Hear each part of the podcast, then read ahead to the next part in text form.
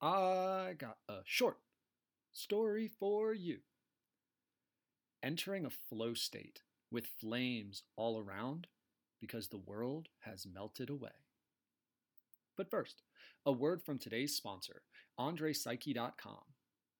That's that cute, quaint corner store boutique with all sorts of neat and original things you had no idea existed because there's just so damn much out there on the World Wide Web. Well, if you are looking for original literature, clothing, painting, prints, accessories, music, poetry, it's there for you. You know what else is going to be there for you? A great story. Because each and every piece of original merch this man has crafted has a story behind it. It's part of why it's the podcast's favorite website. Nothing is made, everything is created on AndrePsyche.com. We are also brought to you by the Getting to Know You Pod. Please do me a favor, take a moment right now and push the subscribe button, whether you're listening on Apple, Spotify, Stitcher, iTunes, wherever you're getting your podcast. Your subscription and rate and review are greatly appreciated for giving us the numbers this podcast needs in our quest to find sponsorship. And also, are you on Instagram, Facebook, Twitter? I mean, you got to be, right? You're you're human. We all are. You have a smartphone. It's a requirement. Friend and follow the Getting to Know You pod on whatever social media platform you use most often. And finally, if you or a brand that you know are looking to expand your global reach, give us a shout, send us a message. We would love to partner with you and expand your brand. Our rates are extremely reasonable. And now, getting to know just a little part of you. Hello.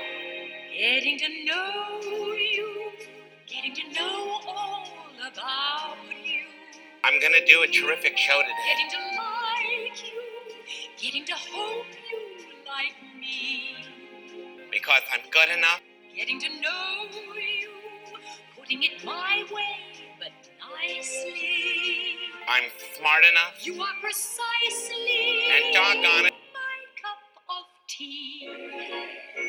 I was just gonna say, so they have to give you some sort of like, hey, you qualify as batshit crazy. Ding! You're you're on to the next level test, right? You mean like before you get hired? exactly. Yeah, well, Like- it de- it depends on where on where you go. Some departments have like psychological tests you have to take. oh really? Yeah. Um, I work for Berkeley. You know, Berkeley's love, you know, peace, love, and happiness, and so you know they don't have don't have any of that because they don't want to infringe on our rights or whatever. Oh.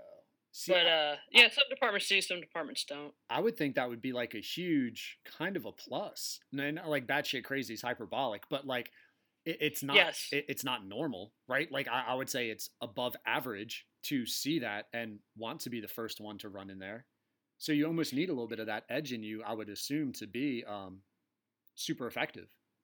Yeah, definitely, and I, and I think they they see that in the academy because everybody has to go through an academy, and so you know that's that's kind of where they weed people out if they're not they don't have that, and it becomes pretty it's pretty obvious. When Yeah, did- every once in a while you get somebody who doesn't really know what they were in for, and they end up you know bailing.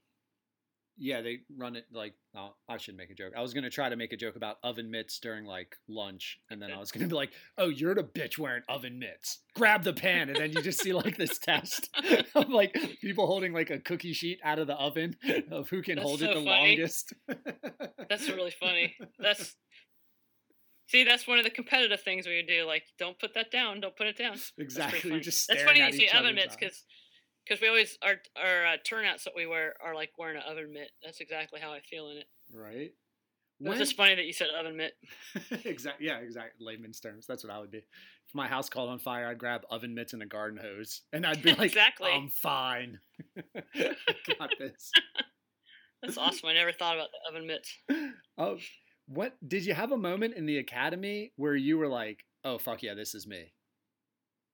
Oh yeah. Well, and I knew it beforehand, just watching them, and um, you know, when I worked in Vallejo as a, a paramedic, I got to know a lot of the firefighters really well, and um, when they do practice or, or uh, you know, like live burn training. They'd always bring me along, and Oh no way. and uh, yeah. So the the very first burning house I went into was a training burn, and I remember it's like you get close to the door, and your part of your brain is like, "Don't go in there, don't go in there," and then the rest of you is like, "Come on, let's go!" Like the guy in front of you is not moving fast enough. But then there's a big part of you that is like, "What are you doing? You're not supposed to be running into this."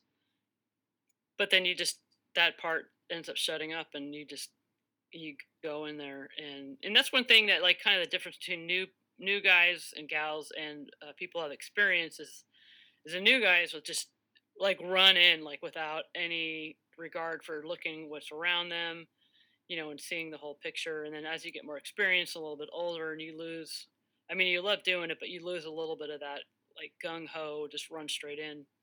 You know you start seeing more around you because there's a lot that goes into you know the first few minutes of a fire. It's not just running the front door. You have to look at the whole building and where it's burning and and the new guys don't do that. They just want to go running in. So that's why it's so important to have experienced people Oh yeah. kind of pull them back pull them out back from that yeah Well, it would almost be like coaches and players, right? Like that, that- that's kind of the job of going back to that basketball talk we were having earlier. Like Mhm. the the kids are always the newbies for the most part, right? And the real good Right. teams have experienced players on the floor because then they can kind of control it. But the the hardest teams to get a hold of is when they're all so energetic, and you as the coach are like, Jesus, I know what's going to happen two minutes from now. I can tell by Yes. the way you guys are doing shit.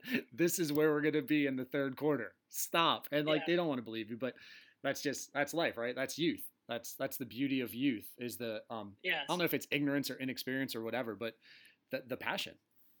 yes that, you're exactly right Yeah. i was a college basketball coach that once she had a bunch of freshmen on her team and she said it was like having a bunch of puppies on her team right? Like I think that's I mean it, it is because they just want to do whatever it is. Let's do, let's do, let's do, let's do, and you're like hopping, they're eh, eh. chomping at the bit, and you're just like, eh, it's a process, like man. slow down No yeah Marathon. Yeah. Everything's not a sprint. exactly Are- exactly Are you like geared up while you're a paramedic and the the firefighters are taking you to that live burn, or are you more like is it like a ride along in a cop car where you kind of get to get close but you don't really get the action, or you got like hoses and axes in your hands and all that? Uh you mean when i was doing the live burns Yeah, that- training with the Yeah, but yeah no they they they suit you all up and everything. I, I don't i don't think i didn't have an axe or anything but we had you know you full turnouts and an air bottle and you know you go in with the hose line and you know a couple other people and you know what they'll do is they'll bring you in and you know the room that's on fire you'll kind of sit there for a bit and they'll explain you know the, what the fire's doing and then the smoke that you know is rising and then starts banking down and you know there becomes like real temperature gradients where it's really hot up high and it's much cooler and a lot more vision down below so you know they'll teach you all that kind of stuff and then you get to put the fire out so Dude, it's you- not really da- i mean it could be dangerous but it's not really that dangerous because everything's very controlled right? So that that completely took me to what you were saying about when you were um, swimming um, off of Alcatraz and you stopped kind of to take the view. That Mhm. has to be one hell of a new, unique view to be in the middle of burning walls. And it's like, you know what? We're actually gonna take time and have a conversation.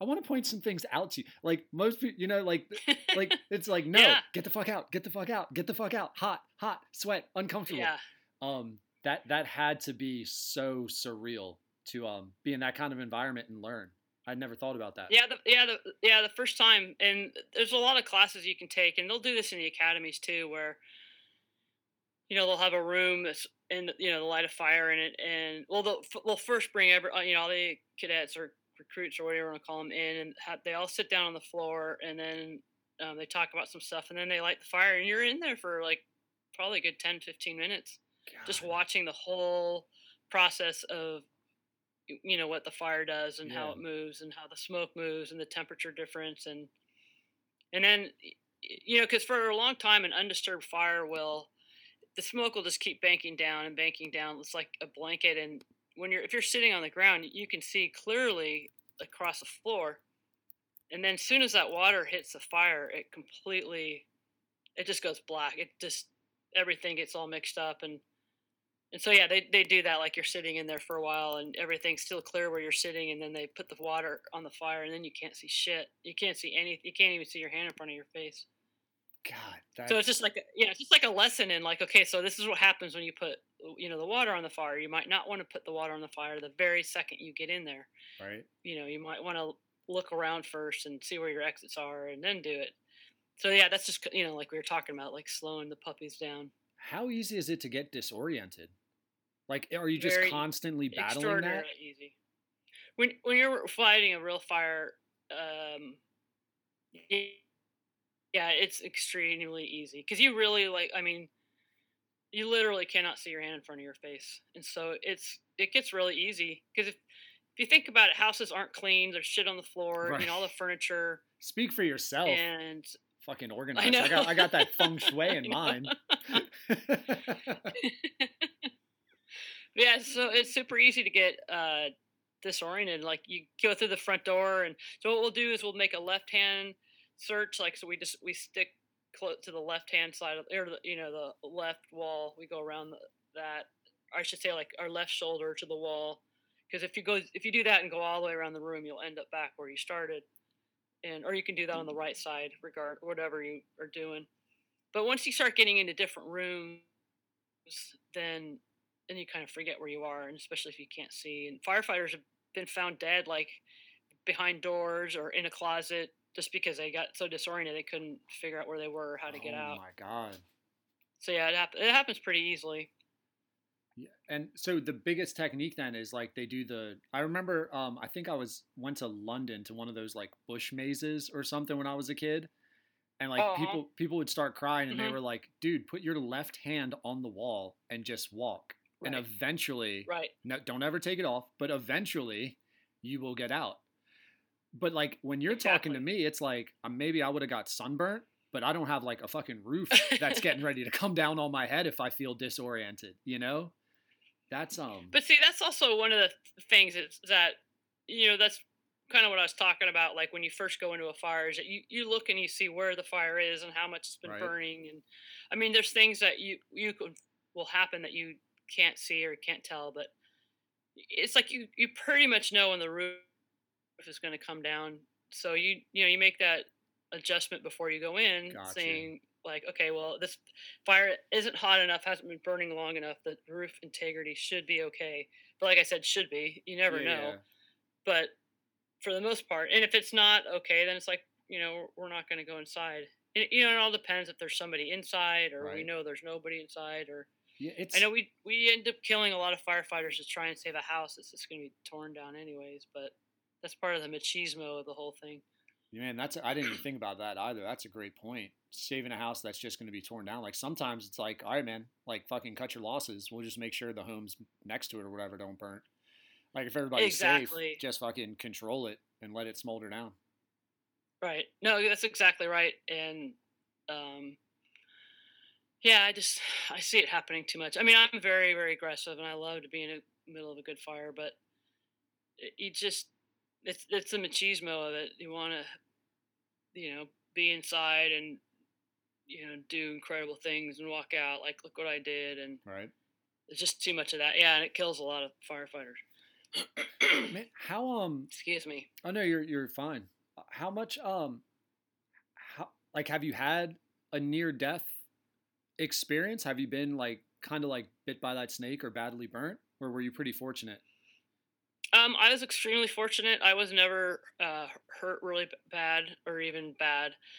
Um, I mean, I've had a few moments where I was like, "Oh fuck, this is it," Really? and then I've had some, and then I've had a couple moments where after the fact, you know, you, I Uh, didn't realize it at the time, Yeah. but then after the fact, when everything was over and you walk back over, you're like, "Holy fuck!" I was like five inches away from eating it.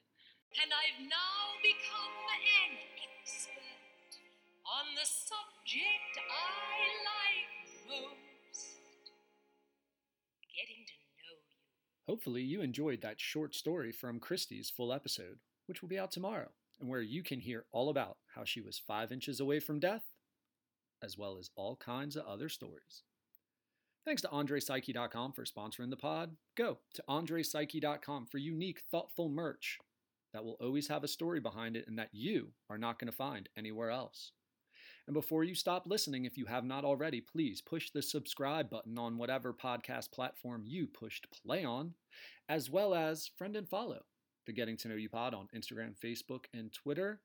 And finally, keep us in mind at all those cocktail parties and summer soirees. If you or someone you know is looking to sponsor a podcast, expand their global reach, get traffic to their website, just send us a message. See you tomorrow.